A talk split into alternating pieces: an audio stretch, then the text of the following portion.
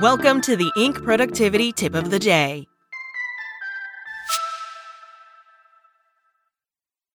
This episode is brought to you by La Quinta by Wyndham. Your work can take you all over the place, like Texas. You've never been, but it's going to be great because you're staying at La Quinta by Wyndham. Their free Bright Side breakfast will give you energy for the day ahead. And after, you can unwind using their free high-speed Wi-Fi. Tonight, La Quinta. Tomorrow, you shine. Book your stay today at LQ.com. Today's tip: 10 strategies to keep your new business ahead of competitors, from Martin Zwilling.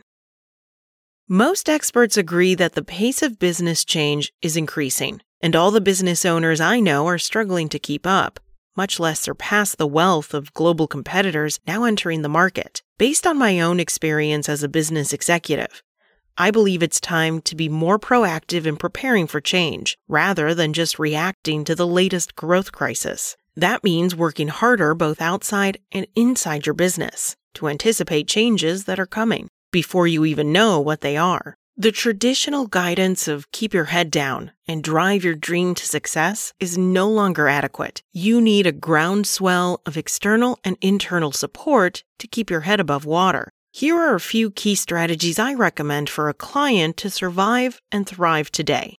The first ones address trends that I see in the market now, while the rest are meant to force you to proactively manage your team and organization to anticipate changes you will face ahead.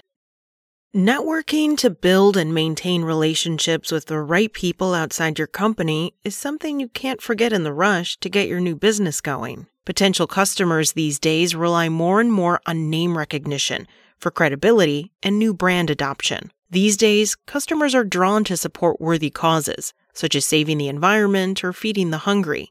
For example, consider Whole Foods, whose focus on healthy foods and a sustainable environment is legendary, even though their prices are often a bit higher.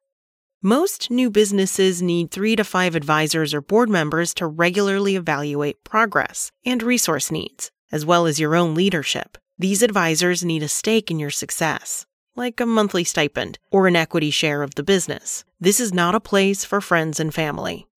Focus on a customer pain that your solution satisfies better than any competitor. Quantify the results and avoid fuzzy jargon like better usability, advanced technology, or more productivity. Client cost differentials of less than 20% are usually not enough to incent change.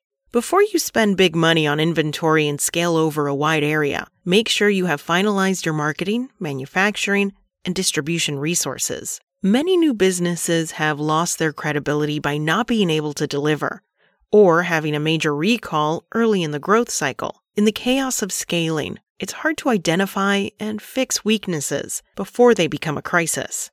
Be transparent with your team on both problems and successes, as you need to keep them engaged and trusting you. Also, take the time to get feedback on your own leadership and work on the culture.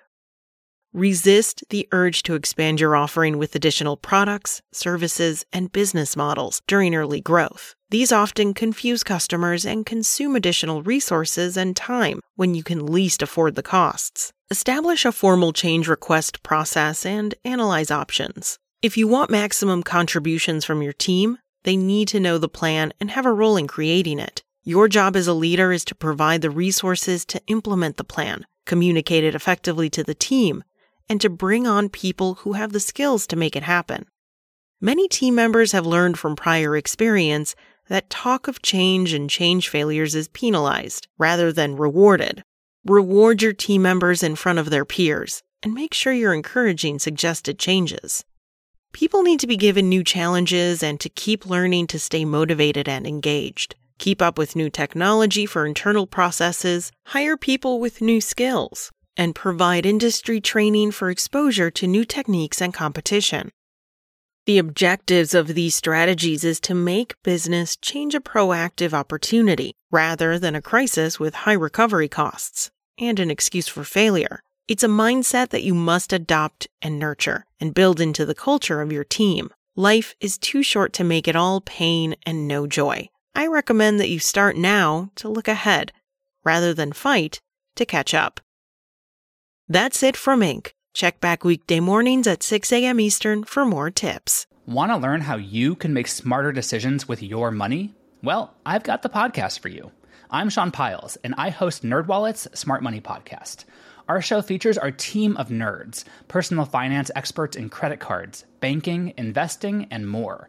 And they'll help you make the most of your money while cutting through the clutter and misinformation in today's world of personal finance.